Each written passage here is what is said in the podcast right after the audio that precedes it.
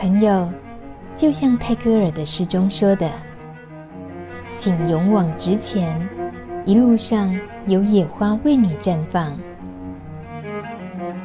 路德之音就在你身旁。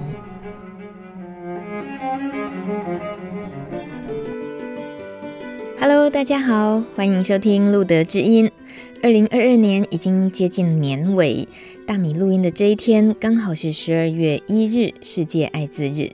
今年最后这一个系列，我们来谈谈女人与艾滋。相信有许多人从来没有想过，女人跟艾滋有什么关系。我自己也很好奇，身边的朋友对于看到或者是听到这个主题的时候，直觉有什么想法。所以呢，我随机问了几位朋友，男性和女性都有。马上有人想到三个字：被害者。也有人说，嗯，直觉就是生病了吧。再来，也有人说，想到如果女性感染了艾滋，该怎么面对接下来的治疗？还有旁人会怎么看待啊？也有人说，这个女生也太衰了，不知道发生什么事了。好，这是很真实的反应。其实大部分的人呢、显然都觉得距离这样的议题很遥远，远到不曾想过，如果遇到了该怎么办。两年前，路德之音其实也制播过女性艾滋系列，从社工、医师还有女性感染者的角度去了解女性感染 HIV 病毒的时候，还有面对艾滋病在生活上各个层面的问题，包括有社会处境、生育的议题，还有 U 等于 U 预防观念，以及自我照护啦、自我烙印、污名等等，妇科共病和治疗时机，以及怎么样高。告知家庭的沟通，这些我们都谈了，总共三集，大家其实现在也都可以从 Podcast 各平台上的录的知音节目可以找出来听听看。但其实我们也都知道，这么重要的事，说一次是绝对不够的，就算说三次，甚至三百次都不见得够。例如哦，当我昨天问了一位就读大学国际企业学系的侄女，她对于女性感染艾滋的议题了解多少呢？她想了好一会儿，认真的反问我几个问题。她说：“女性相较于男性感染艾滋，是不是有不一样的风险？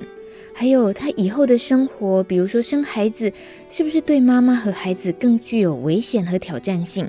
嗯，听起来他是蛮从自己的角度去关心这些事的。还有，他还问说，政府的资源是不是能够真正的平均分配，而不是只是起跑线的平等？因为毕竟女性和男性在生理上是有截然的不同的。哇，我很高兴他思考了这么多，问得很好。不过这些问题的答案有的简单，有的复杂。如果你常听路德知音，就知道我们不断地在关注这个议题的最新进展。所以今年要制作“你最珍贵，让爱绽放”这个系列，从一开始我们就先来补充新知，还有更新资讯。根据疾病管制署统计，全台湾艾滋感染者当中，女性大约占百分之五。虽然人数不多，但是到今年一百一十一年的九月三十号为止，仍然有一千六百一十位女性艾滋感染者，他们的权益需要受到关注。路德看见了受到性别刻板印象，还有社会对于艾滋病的误解影响，许多的艾滋妇女被迫处于多重弱势的处境。不管是因为肩负着照顾者的角色，没有空拨空参加社群聚会，或者是担心受到歧视而不敢对外寻求协助等等。让艾滋的妇女不断地在负向循环当中增加了身心压力，也加深了艾滋内化污名。还有看到各世代之间的女性感染者，她所面临的困境也不太一样。年轻世代的女性感染者，碍于社会观感、疾病的污名，使得呢，就算她有想要和别人建立亲密关系，或者是生育方面的需求。却还是会因为难以告诉他的伴侣这个疾病身份而选择了压抑内在的渴望，或者只因为对方愿意接纳自己感染的身份，而就在婚姻关系当中不断的委曲求全。到中年世代的女性感染者呢，就好像夹心饼，因为面临着照顾责任，还有身体逐渐老化、支持系统薄弱的一些处境，只能够不断地透过投入工作里头累积资产资源，来降低内在的焦虑。还有到了老年世代的女性感染者，她们面临的大多有老化、照顾、死亡等等议题。而面对自己的身后事的协助，是不是该告诉子女自己感染艾滋的这个身份等等，也都有很多担忧。这也都再一次凸显了女性感染者她们的茫然还有恐慌。就算女性艾滋感染者的处境是这么的艰困，但是在预防导向上呢，我国其实大多都将有限的资源分配在艾滋感染者新增人口比较多的男性，还有物质成瘾者的身上，这也导致了女性感染者他们的声音比较少被听见，资源也相对缺乏。有鉴于此，路德从创立协会以来就不断关照女性的需求，并且在二零一九年举办了女性培力营，还有相关的倡议。今年更是有全年度的女性定期团体活动。在这样长期陪伴中，我们总算比较清楚看见女性的困境与需求。这一集呢，我们就先请路德今年负责女性团体方案的主责同仁林启明来谈谈这一年来的重要工作与观察。路德君节目最近几年，启明也都参与企划，我们其实很熟，熟到讲话常常没大没小，请大家多包涵。整合的来讲的话，你在路德里面跟伙伴同仁是有怎么样的？编制是针对女性议题的服务的编制呢？哦，呃，今年是由我跟另外一位社工，然后我们两个是做定期女性感染者团体的主责。那所谓的定期，就是每一个月办理一次，呃，关于女性的相关讲座，跟带他们就是呃做一些同才之间的互动这样子。呃，我们另外在台中还有一位资深社工，他就是呃，因为常年都有跟女性感染者相处的经验嘛，那他就会比较是负责顾问的角色，就是当我们两个菜鸟工作人员，然后在安排一些相关课程的时候，如果遇到一些议题的时候，我们就会跑去问这个资深社工说：“诶，那我们的观察是这样，那他自己的看法又是什么？那我们怎么样去找到一个平衡点？”为我们的女性成员设计一些比较符合他们的课程。你用菜鸟自称自己啊，我觉得很可爱，但这 一定也是事实。是没错，毕竟毕竟你是生理男，然后年纪又轻。嗯，那在路德这么长年二十几年来照顾的社群里面。当然，就是女性的数量一直都是在整体社会，女性感染者的数量都是偏少，比较不被看见的嘛。嗯，没错。所以一旦有，然后又要去服务这个部分，本来也就是累积的经验，其实也就是比较有限了，资源也比较有限。那你今年从年初这样一整年下来，你等于是。把这个女性感染者的他们跟他们的接触，因为你时间拉得很长，一整年下来，而且每个月一次，然后就又等于是接触到的女性感染者的呃社群层面、年龄、生活背景等等，你自己这一年下来，你能够数得出来你接触到大概多少女性感染者吗？今年如果这样子说的话，应该十几位、十五位、十六位应该跑不掉。然后包含实际碰面的啊，嗯、或者是到现在我们都还是算是网友的角色，只会在网络上聊天的也都有这样子。然后说到就是跟过往机构陪伴女性感染者比较不太一样的模式，我觉得的确是真的很不一样。因为呃，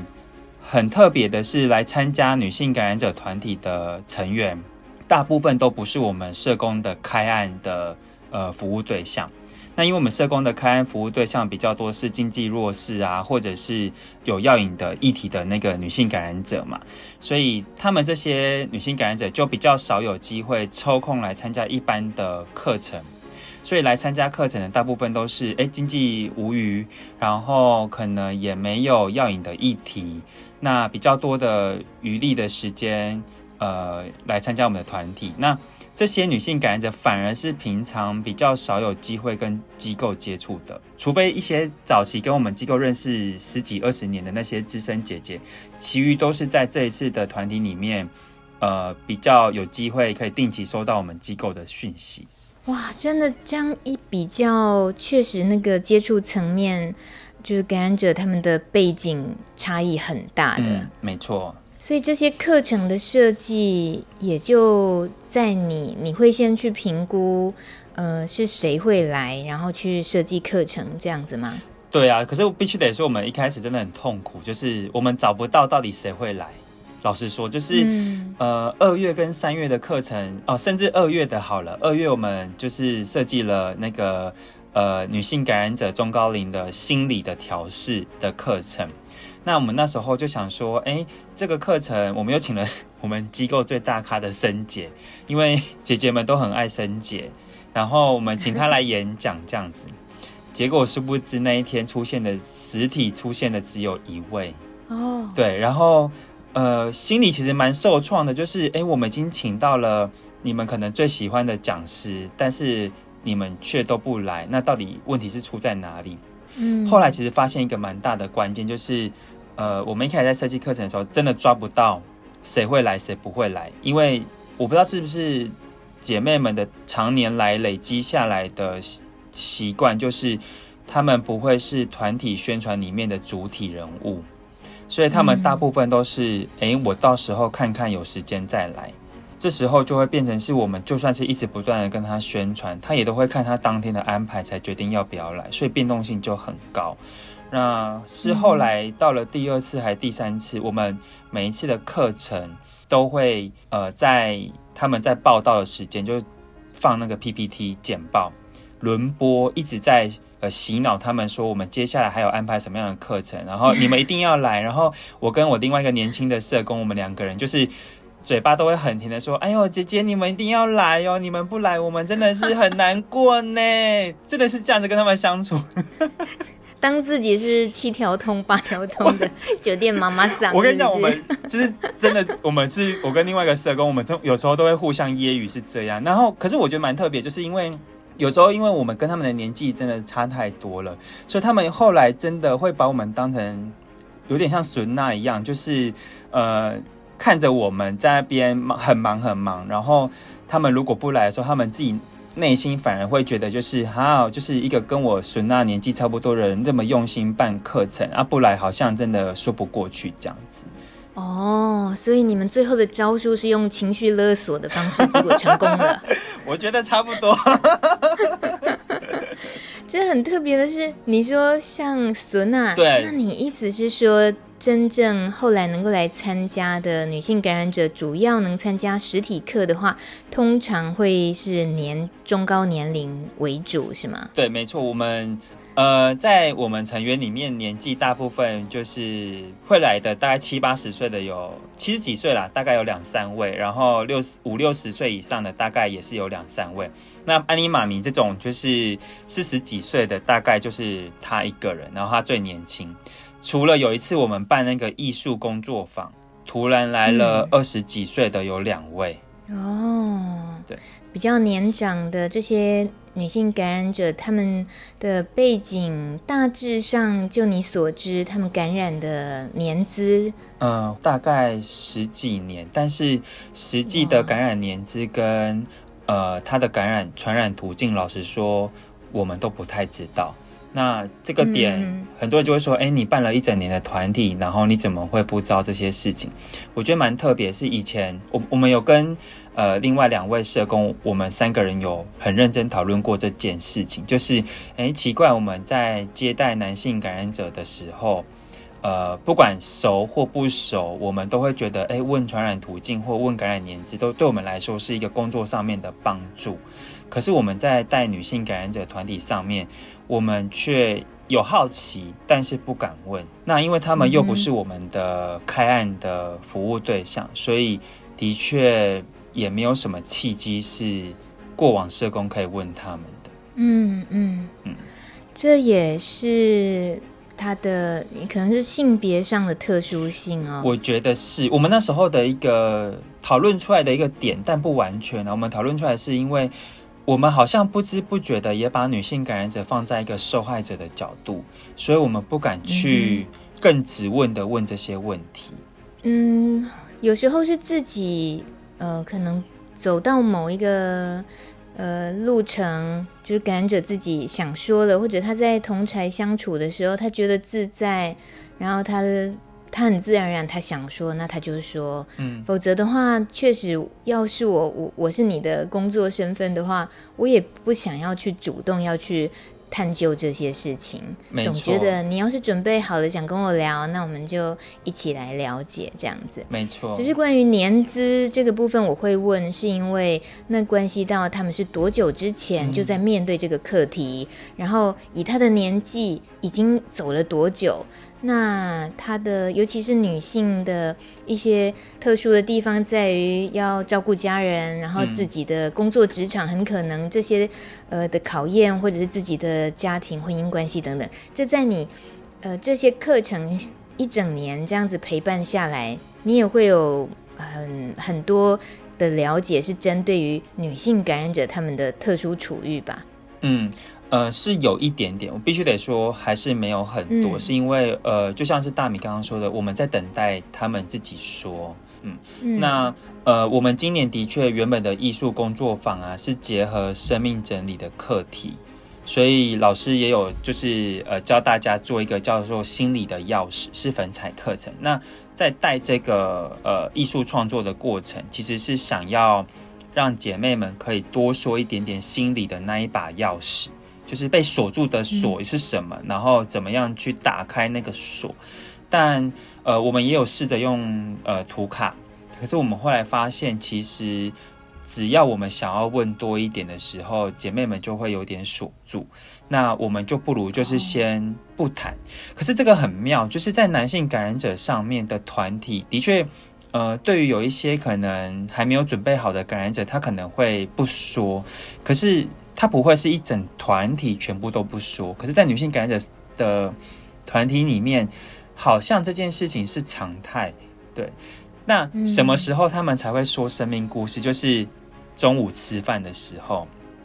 当我们拿着便当坐在他旁边，然后跟他闲聊，用损娜的态度跟他闲聊，说：“哎呦，你今天就碎眼呢。”他可能就会说：“哎呦，丢啊，我今天沙琪蒂的在哪里买的？然后呃，就是谁带他他出去买的？然后我就说：啊，那个谁谁谁跟你的关系好不好？比如说你的儿子啊，你们现在有没有住在一起啊？什么什么，才有可能借由这种闲聊的方式去回溯到他过往的生命故事。嗯”嗯嗯嗯。我倒是很感同身受的是，因为同样身为女性，会觉得自己随时是在被评价的，哦，是，所以我要对我要说出什么，就被别人多知道了什么，他就多了一个评价我的东西。嗯，尤其是比较年长啦或传统生活环境的女性。的话，我都觉得这些你刚刚讲的那个锁，即使都已经到了门前，可能他本来打算打开了，可是最后一刻他还是决定关着。没错，不开门。没错，我觉得，我觉得带女性团体对我来说最大的挑战是那个关系很隐微，就是呃，我时而要很嗨的去。去带起气氛，可是我时而又要突然进入到一个非常专业的助人工作者的背景，嗯、然后去聆听他可能下一秒会突然开始讲他非常呃辛苦的生命经历。那我跟我的同仁就是如镜社工，也是我们要随时转换那个角色。譬如说我有时候不小心。呃，讲出一些比较是偏生理男性的话题的时候，可能如今社工就要马上跳出来去帮我解释转译。其实我并没有像他们想象中的那样子的呃意思，这样子。哎，那这样子你们一男一女这样搭配，感觉也是还蛮互补，就对了。是啊，而且我们是耍，没错，我们而且是好好朋友，我们两个。耍三八，耍三八的时候都靠你嘛，对不对？被发现，被发现了，是这样没错。哎呦，我想阿妈姐姐们应该真的都很爱你们。那聊聊看吧，为什么要针对女性感染者这这么细心、这么长时间的设立的这个培力计划？嗯，我觉得呃是这样子的，就是。呃，我们机构在很早期的时候，修女就曾经说过，就是呃，有两样的两个类型的感染者，是我们绝对再怎么难做都不能放弃。那一类就是监所的艾滋感染者，因为他们在接收相关资讯上面速度是比较慢的，甚至是没有办法接收外界的讯息。所以他们相较之下是更加我们的帮需要我们的帮助。那另外一类是女性感染者，所以我们从早期我们就一直都有在关注女性。可是我们后来发现一个状况是，的确我们虽然办的团体并没有做性别的区分，主题也没有什么很性别的议题，真的没有哦。可是每次来参加的人大概九成都是男生。既然我们都看见，呃，女性感染者可能常常是需要身兼照顾者的角色，所以没有办法在平常有时间去，呃，好好的休息，或者是好好的去放松，或者是去吸收一些艾滋性质。那没关系，我们办一个三天两夜的工作坊，然后让你可以，呃，离开你原本的，呃，环境，来到这个工作坊。然后我们住好一点的饭店，然后甚至我们就是有安排那个帮你照顾小孩的工作者，我们会请保姆，那你也不用担心，你就是好好的在这个地方休息。所以，我们后来就是有两两三年前就是办了一次，然后也办了两次这样子。那为什么后来要从每一年一次的工作坊变成每个月一次？是因为坦白说，如果讲直接点，就是有赞助。可是其实另外一个还有蛮大的关键，是因为我们觉得那个陪伴或者是那个培力，它不会是一年只靠那三天。尤其是当我们发现来参加活动的人，或者是比较呃有机会来参加培力营的人，他们都是平常不是我们的个案工作的服务对象的时候，等于是他平常真的没有机会。跟我们机构接触，甚至是我听过很多的女性感染者跟我说，她连按我们机构的粉砖或 IG，她都不敢按，因为她怕担心身份曝光。嗯、那等于是他们平常是完完全全接受不了任何的艾滋的新知识，甚至是很多的女性感染者。我如果没有记错，维多利亚在三年前还两年前，呃，来参加帕斯提联盟的某一场讲座的时候。他听得非常认真，那一场是牙医的分享，然后他就突然举手问了牙医是说：“什么是 U 等于 U？” oh. 可是维多利亚是一个非常聪明，然后已经非常相较之下是比较做自己的女性感染者了。她在当时是完完全全不知道这个意思的。嗯、那我那时候是在后面听，我有点愣住了，因为那一天刚好有安妮妈咪、维多利亚跟另外一个女性感染者，她的匿名叫路德。那他们三个是一起从台中特别来北上参加这个活动，然后他现场他们问的这个问题的时候，我看另外两位除了安妮妈咪之外啦，那个路德也是点头说他不知道的时候，我有点讶异，就是哎，竟然我们谈了 U 等于 U 那么久了，那为什么会女性感染者没有接收到？那所以我们就开始想说，那有没有机会是我们？呃，每个月定期举办一次团体，而且这个团体我们也没有想要一直逼大家学习什么新知，因为呃，我们都知道女性感染者已经平常生活已经够辛苦了，要担任照顾者的角色，所以呃，我们不想要塞太多知识给他们，所以我们就分为早上是专业讲座，那下午就是比较是轻松的，比较是聊天性的，甚至是做一些瑜伽活动的这种呃比较可以放松自己身心的课程，这样子。每次都是一整天呐、啊？我们每次都是四个小时，从早上十点到下午三点。哦、嗯，了解。小孩可以送去上课的时间。哎，我们是 假日。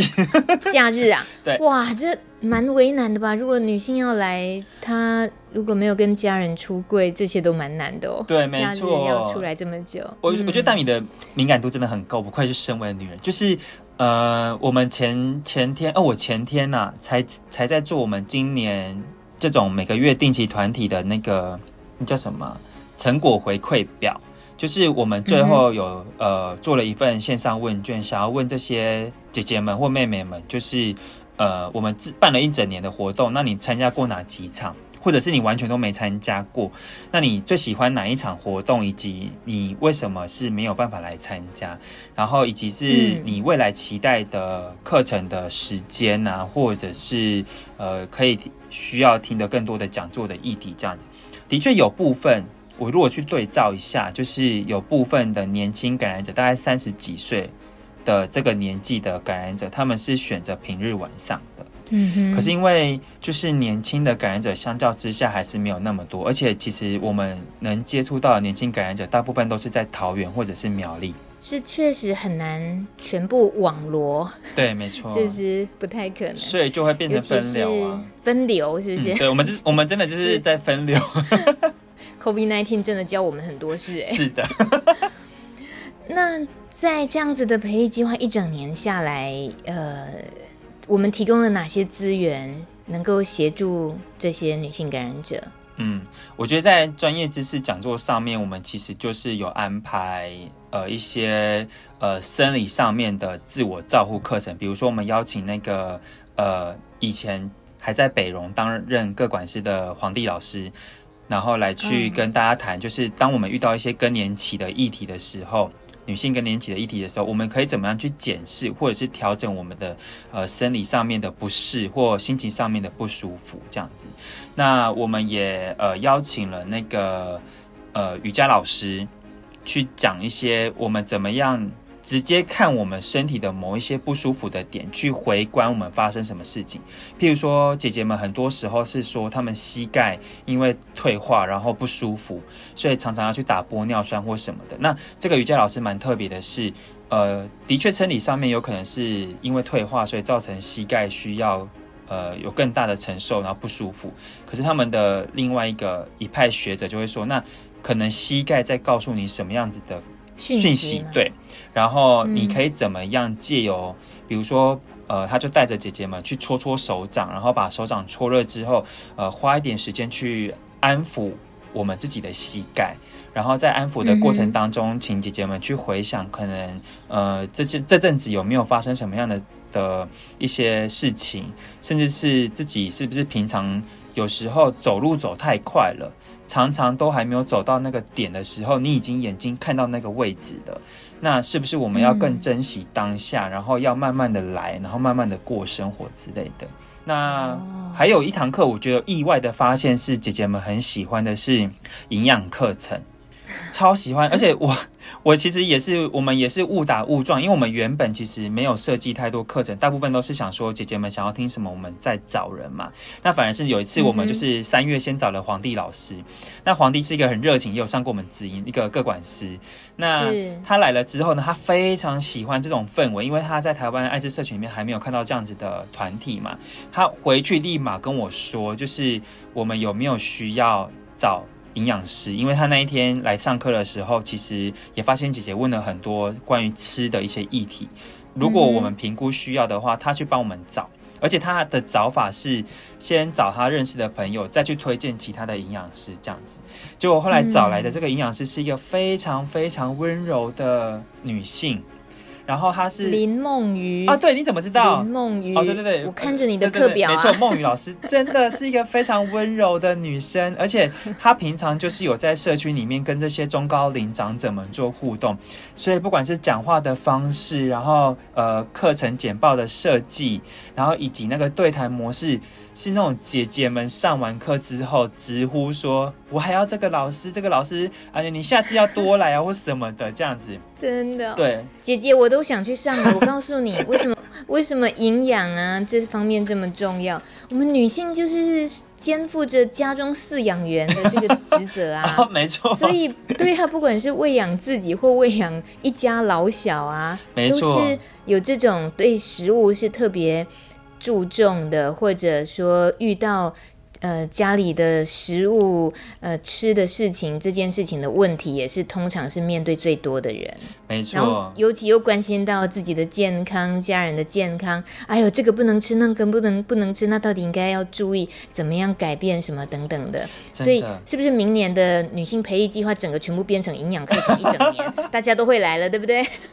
如果是这样的话，我就。我就嗯，就我告诉你，你就开还要那个再开放再外扩一下，那个可不可以允许我们艾滋工作者也参加，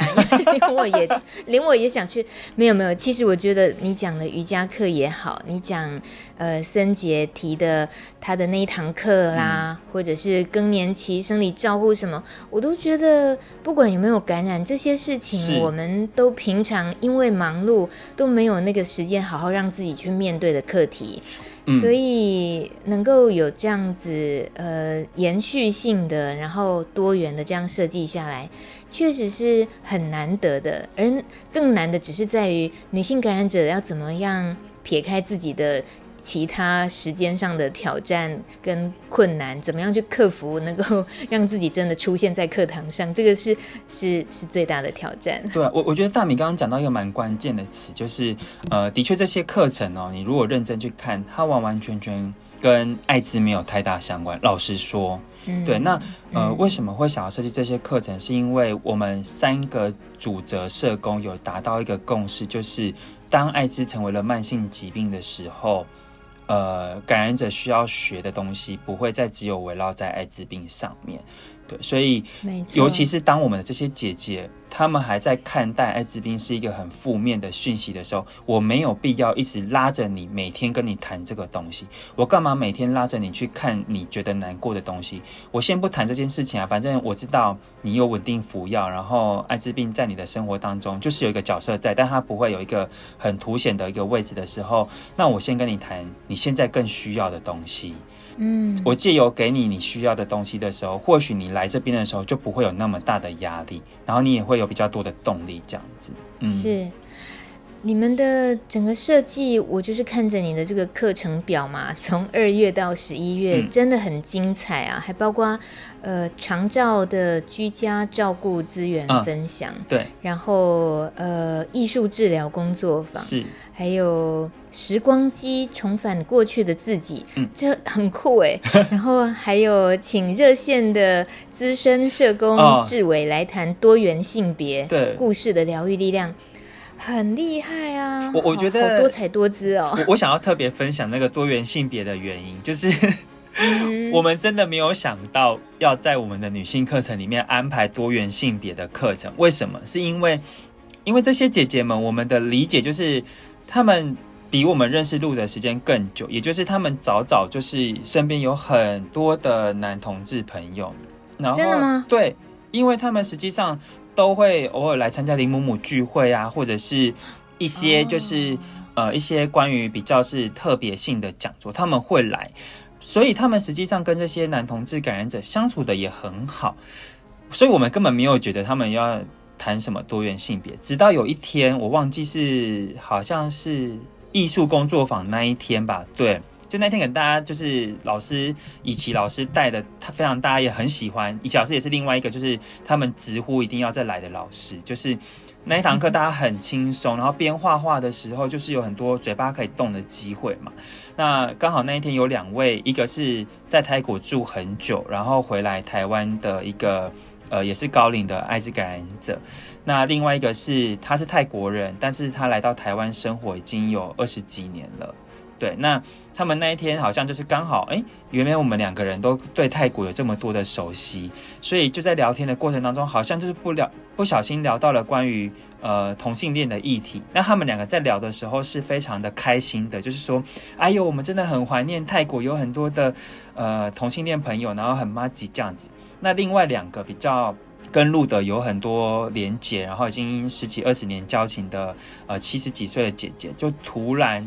回应他说：“哎，我身边也有爱，也有同性恋艾滋感染者，然后也有不是艾滋感染者的同性恋。那可是呢，我都搞不懂他们为什么要一直跟别人讲他是同性恋。每一次呢，我我们出去玩的时候呢，一直到他在讲这件事情的时候，他他就说了一个我很赌烂，他就这样讲。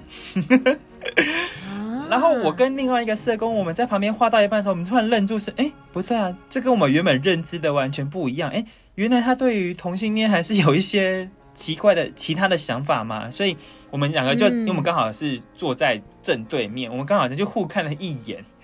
然后呢，该上课了，对，我们就突然有一种敏感说，哎，好像要上课，然后我们就另外我们的第第二个眼神就是跑去看，我们就一起看了以琪老师，因为以琪老师也是一个，他是奇美医院，呃，他不是奇美医院，他是呃那个对义大医院的各管师，而且他非常资深，是只要报上了名他的名字，其他艾滋各管师都会知道他的那一种。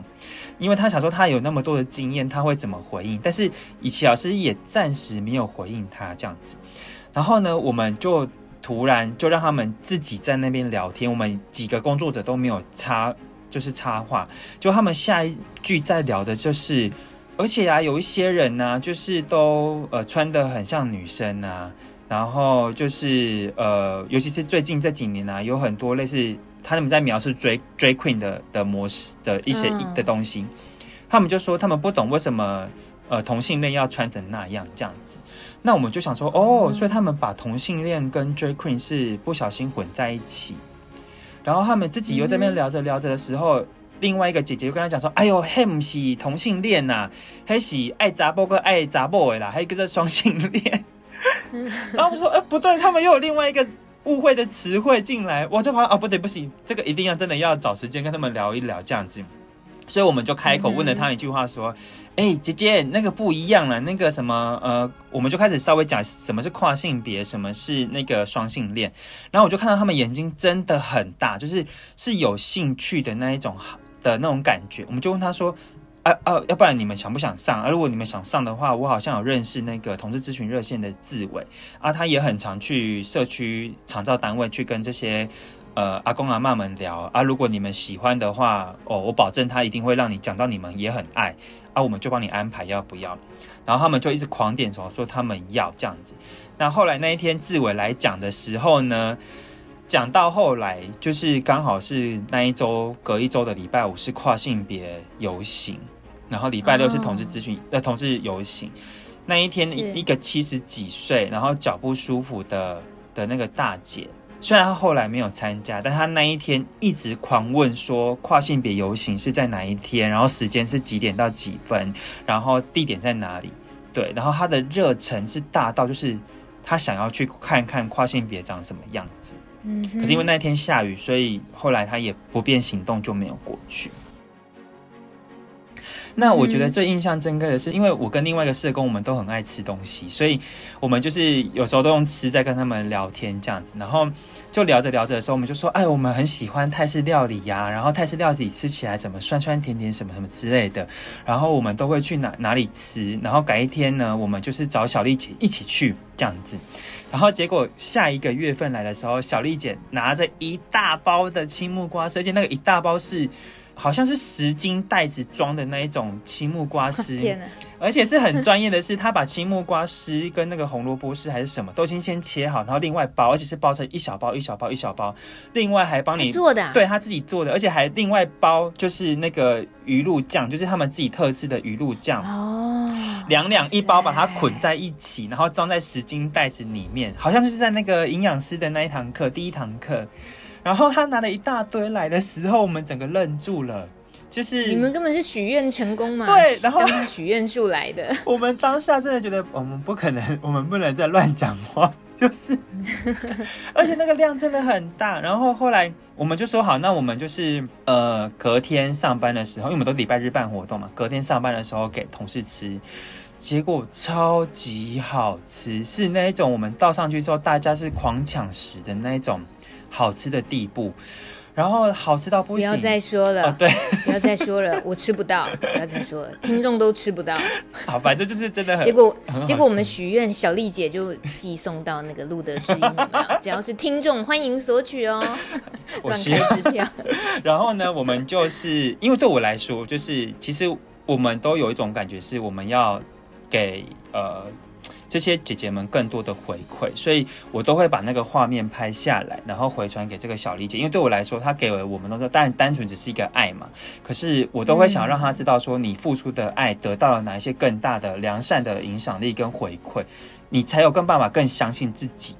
所以后来我们就是又再回馈给她，然后她就很开心。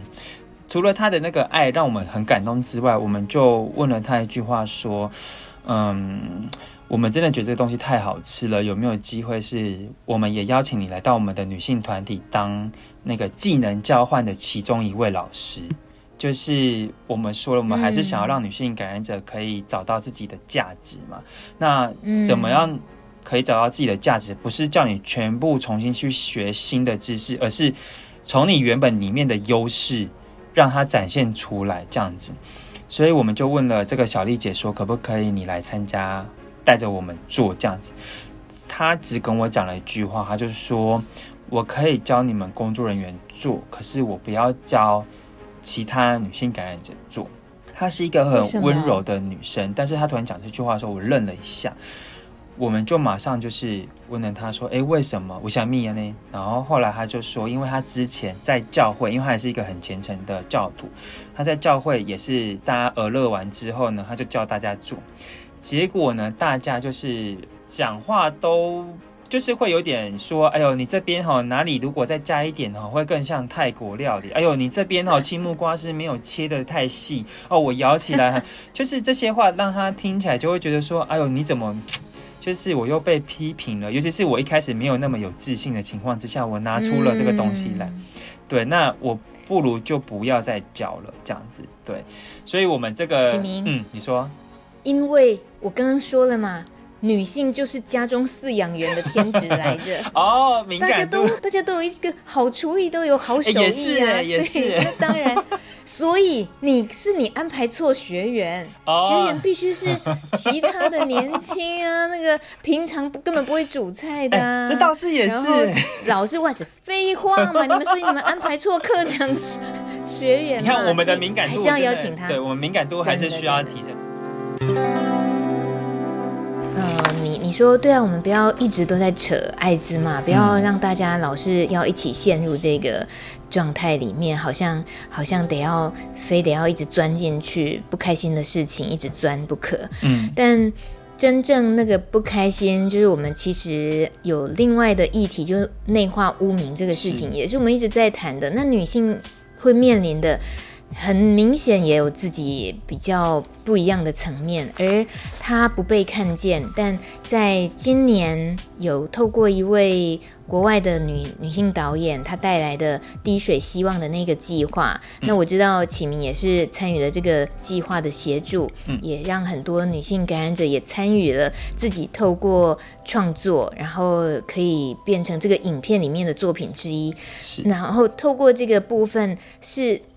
很很隐晦吗？还是很感觉是一个很特殊的方式，让女性感染者可以呈现自己怎么看待自己的内在，怎么样去面对自己的被歧视、自己污名的这一块黑暗的东西。嗯，所以你也给我们介绍一下这个滴水希望它的。计划内容跟执行，你印象深刻的故事，好不好？好，呃，滴水希望的这个计划，它其实是比较，我如果没有记错，它应该是在二零二一年的时候，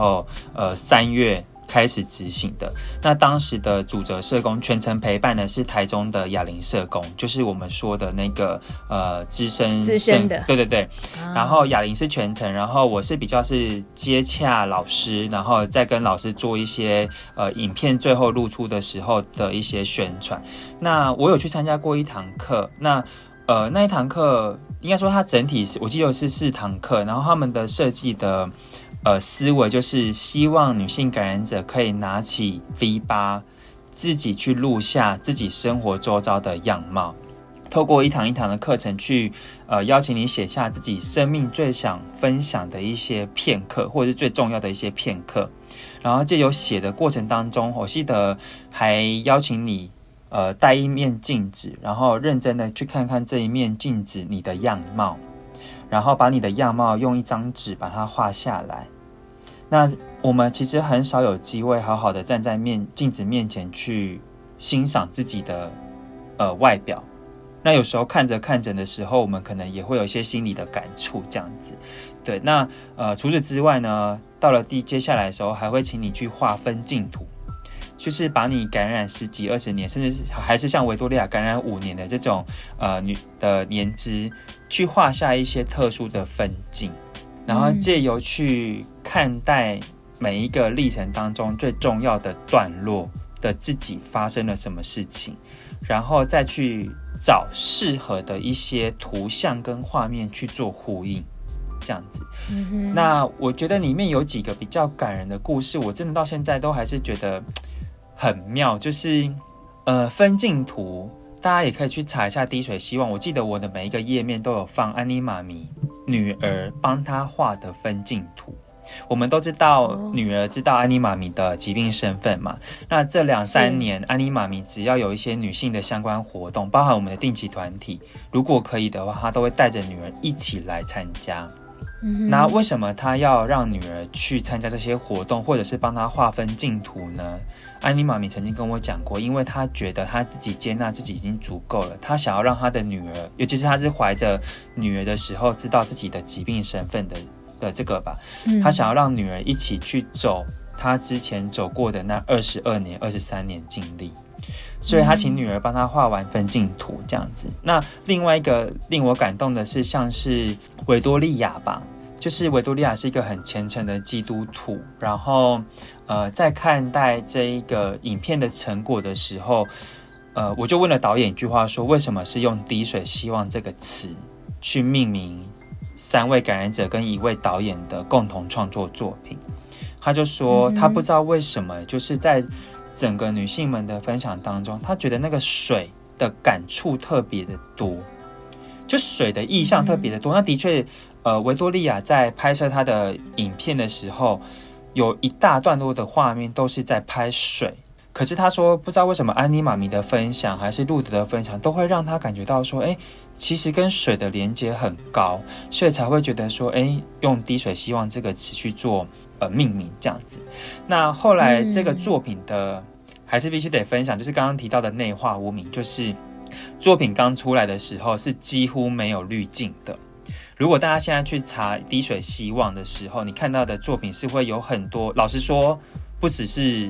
别人连我第一次看到了最终最终的作品的时候，我的心里感觉是有点毛毛的，是有点怕怕的。嗯哼，因为那个滤镜加的太重，变得有一点阴暗，有一点沉闷，有一点不舒服。老实说，我的感觉是这样。嗯、那这件事情也是有其他爱之友团的人跟我分享，所以他们也只分享了一次之后，他们就没有再分享在他们的脸书上面。但他们其实是很看重这个团体的。后来我就自己一直在想说，为什么原本作品没有那么多的滤镜，可是，在给这三位女性感染者去重新检视的时候啊，他们一下子说这边要加滤镜，那边好像会曝光，而且那个曝光可能就是，哎，我觉得这一条街道啊，很清楚的去拍摄出我家附近的一条街道跟公园，呃，我怕别人会知道我住在哪一个公园附近，所以别人可能会特别去找我，所以我我想要把这个地方给盖掉。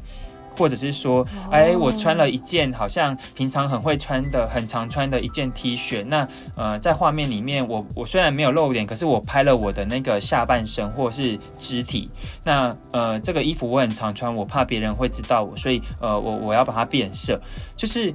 一些就我们工作者来听的时候，会觉得，嗯。其实这件衣服别人可能也很多件呐、啊，因为都是连锁店的衣服嘛，或者是嗯，这个街道我也觉得跟台北的街道很像啊，可能不是你所想的那个街道，就会觉得根本没有曝光的疑虑的时候，为什么姐姐们会那么的担忧？对，那可是因为我们就是还是会尊重创作者个人本身嘛，所以我们就是有去跟导演谈，那导演也非常非常的 nice，他只讲了一句话，他说这个作品是共同创作，所以。哪一位女性感染者想要加什么，她都会无条件的加上去，因为主体是四个人，嗯、就是三个女性感染者加一个艺术家，这就是导演，他只是把他们的作品给剪，就是把它剪辑起来而已。所以作品的素材要怎么用，其实是四个人都有权利的。对，所以我觉得这就是一个感染者的内化污名的一个实际上面的呈现嘛，就是大家都谈内化污名，可是很难去解释什么是内化污名。可是我觉得在这个次的作品里面，很明显的感受到，就是当我们被呃社会上面的一些艾滋讯息、负面的艾滋讯息，或者是一些歧视、嘲讽的言语攻击久了，我们某种程度上面就会一直认为别人。有可能会知道我的疾病身份，一知道一定就会攻击我，所以我就会把自己包得更紧。可是当我把自己包得更紧的时候，在我们社工的立场或是社会科学的立场，就是你的孤独、你的孤独感跟孤立感是更高的。尤其是当我们年纪越大的时候，老实说，很多的早年的感染者到现在，他们都早就已经是。独居十几二十年了，那你又是封闭这么久的情况之下，你的孤独感上升，然后你年纪又大，然后你的生理的状况越来越退化的时候，老实说，那个心理感受是非常非常不舒服的，是一直在失落的生活状态里面。嗯，所以我觉得内化污名真的是一件我们需要去重视的事情。嗯，这样我真的比较懂滴水希望这个影片的带给我们的。尤其我自己也有看嘛，嗯，现在这样我就比较懂，它真的就是会让你观看的人真正也感受到有恐惧、有阴阴暗不明，然后一种超级没有安全感，然后想要找个地方都有一点想钻进去，不想再看的感觉，真的确实有一种很不安的感觉。那原来这其实就是反映出。女性感染者自己很需要的，很需要，就你刚刚说的那些刻意的包装，嗯、刻意的遮蔽自己，就是那些内在的恐惧、怕被看见，这些真的不是说出来别人轻易能够懂的。没错。可是别人能够懂的，就是哇，这个感觉真的不舒服。嗯。如果我们能够去稍微也感受到一点那种不舒服，那种。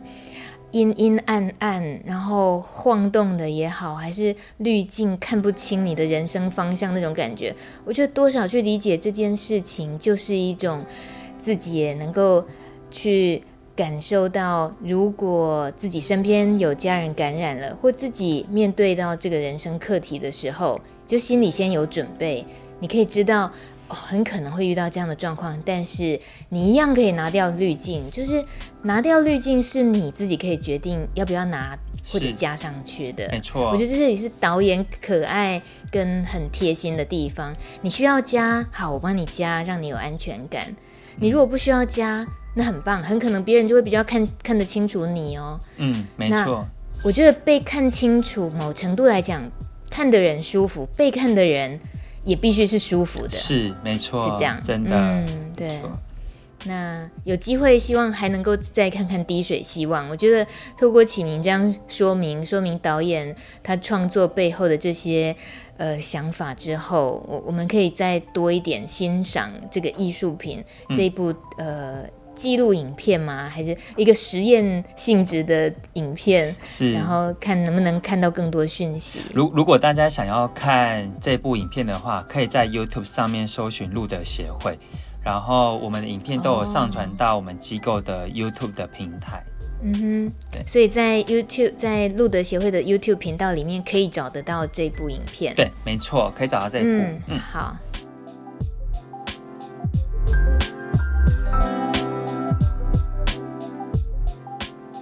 插播一则重要的但已经结束了的活动消息。今年夏天一开始，五月底的时候，在台北万华剥皮寮历史街区有一场非常特殊的影像展。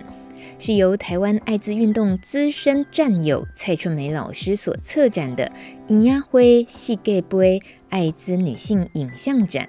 春梅老师多年来一直关注女性感染者，这一次展出作品的创作者呢，是感染超过二十年的五位女性感染者，其中四位是新移民。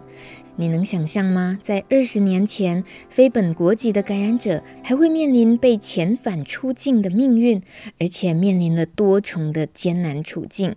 例如，有一位他拍摄的照片看起来花团锦簇，色彩非常缤纷。然而，他当年遭遇的是在台湾被感染了，却被夫家假称先离婚，请回了母国，却从此没有办法回来台湾。直到十二年后再来台湾，丈夫已经过世了，而现在是和情感疏离的孩子生活着。她拍照呈现的那些缤纷，仿佛映照出内心无限的期盼。展览虽然结束了，不过我们想请春梅老师谈谈，对于当今社会看待女性艾滋议题的现况，以及女性摄影展期间有什么印象深刻的观察。嗯，整个艾滋社群哈，包括像公共政、公共卫生政策里面，其实真的太忽略这一群人了。他们真的人太少，所以已经已经少到完全忽略到这这快就快忽略到这群人。那我也我觉得没有错，确实 CDC 他们也也做了，譬如说是孕妇的那个产前检查。可是我觉得在在好多好多议题上面，女人还是不见得。比方说他们呃妇科的议题，他们这这群人也老了。那我们在讲那个那个感染者年老的议题的时候，那他们有也有那个更年期的议题，嗯、或者是说这些女人，她她们像这些女人，她们都说不要感染最好。可是我就心里在想，但那对于女人。我们好多像 PrEP 是放在那个对，那三十岁的女性呢，你会不会想要去吃 PrEP？嗯哼。然后如果今天我三十岁的女性我去吃 PrEP，那感觉又是什么？对，就是在我的，然后我的我的我的半路知道我在吃 PrEP，那感觉又会是什么？多少我我不太相信台湾的多少女性知道说她她她或者是年轻的女性，她知道说她可以去吃 PrEP。嗯。好，那现在那个那些呃性工作者那些人好了。好，我现在工作的地方，假设我就在万华，假设或者我任何一个地方，可是我现在要我要拿那个 PrEP 的时候，我是不是要去医院的感染科？嗯，对，我又要到哪个感染科去？我还要去跑去挂感染科，我才可以拿到 PrEP 啊。哦，对，可是我我我自从我是我从事的可能是性工作者，我其实是吃 PrEP 的的很适合的族群哦。嗯、对，可是我一定要去医院挂感染科，我才拿到。我没事，我不会去挂感染科，嗯、老实讲。嗯哼，对，那他知不？他们知不知道这件事情？我想，也许社群里面会知道，可是多少妇女她不会想到，我现在可能会把那个病毒传染给我。而且你看哦，如果是我有两个小孩，第一个小孩没事，第二个小孩才得到，那那这个这个你你你如何？你要你要怎么解释？嗯，好，那如果说，即便我是第一个小孩就就我在怀第一，而是生第一个小孩，可是那那那像我们之前碰到那群外籍的女性，那她们那时候一发现是的时候，就立刻遣送出境。那这算什么？嗯，对，那当然他们现在都留在台湾了。可是留在台湾之后，他们真的有一群的感觉吗？没有啊，亲人死了，小孩长大也离开了，最后还是一个人孤单在那里。这种东西我还是会觉得好深哦，女性的，然后那种呃不想谈起那个男人了啦，可是谈起来呢又是泪汪汪的。嗯，这是女人。所以我觉得利用这个展，当然最大的目的就是告诉社会大众有这群人。像那时候就有一个那个那个来来采访的民众说：“哈，有女的有中哦。”他直接这样问的：“有女的会中哦？” 我说：“当然会啊，就是那种对他们还是一直还是认为这是这是 for gay 的，这个疾病是就是就是就是男同志会得的。可是也有女人中哎、欸嗯，是对。然后说那他这些女人多吗？才两千，然后百分之五啊，才百分之五哦。”就是就是那种那种讲法，就是啊，那那那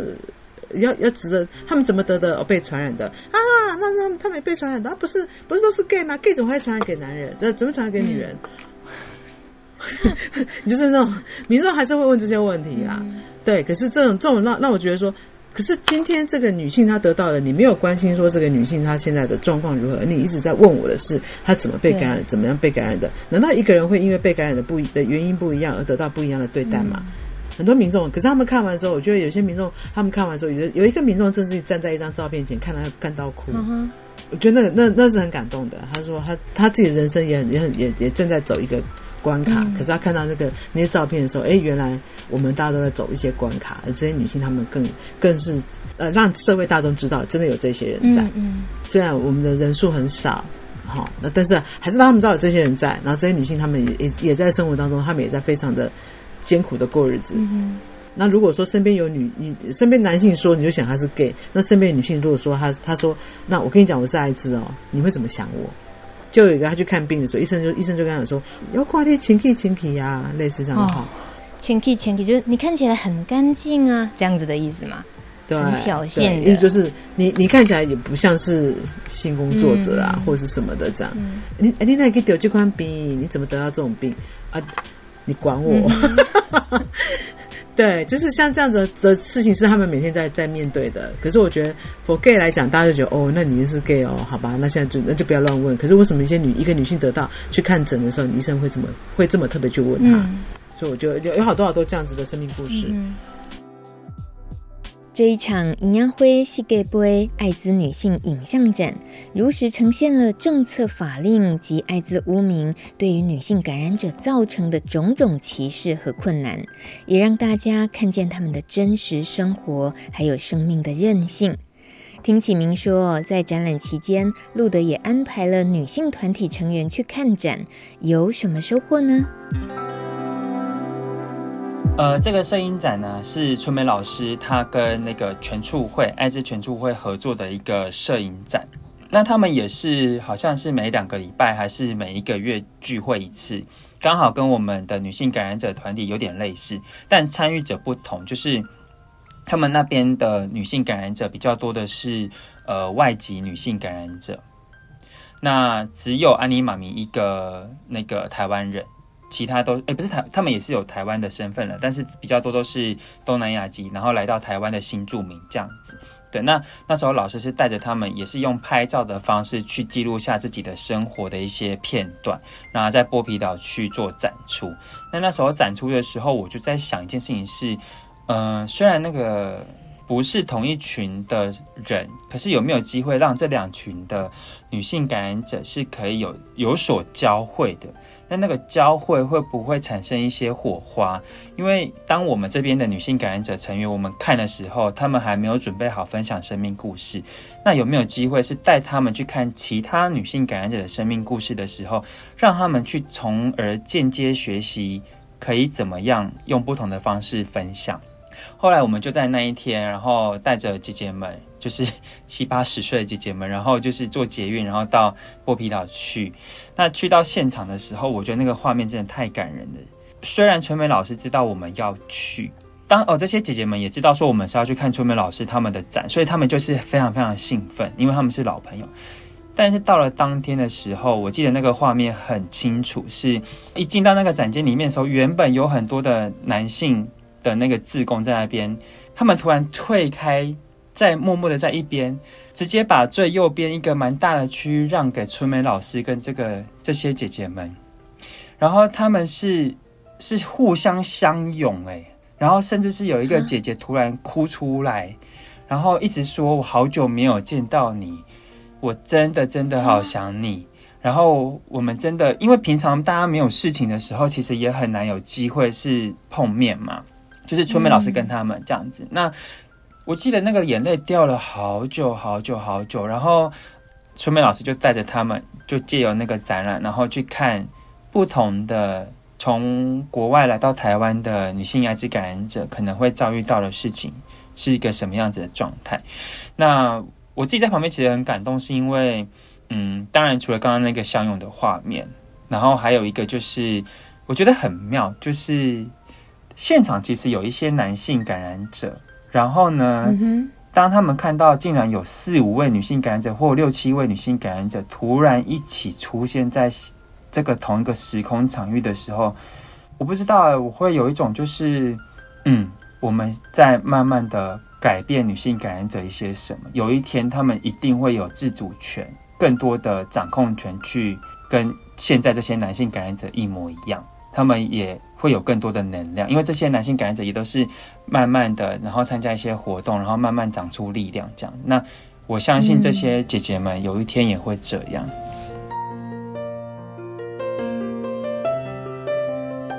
谢谢启明为今年女性系列上集先做了多面向的整理与分享。接下来还有两集，我们要直接走进女性感染者的生命故事。一位是感染年资六年的维多利亚，一位是已经感染将近二十年的阿月。如果你以为将听到什么悲情的故事，那可未必。但是可以确定的是，他们距离我们并不遥远。相信你也会从他们的人生际遇里面发现与自己相似的地方，一起感受他们的笑与泪，一起作伴。我们下集见喽！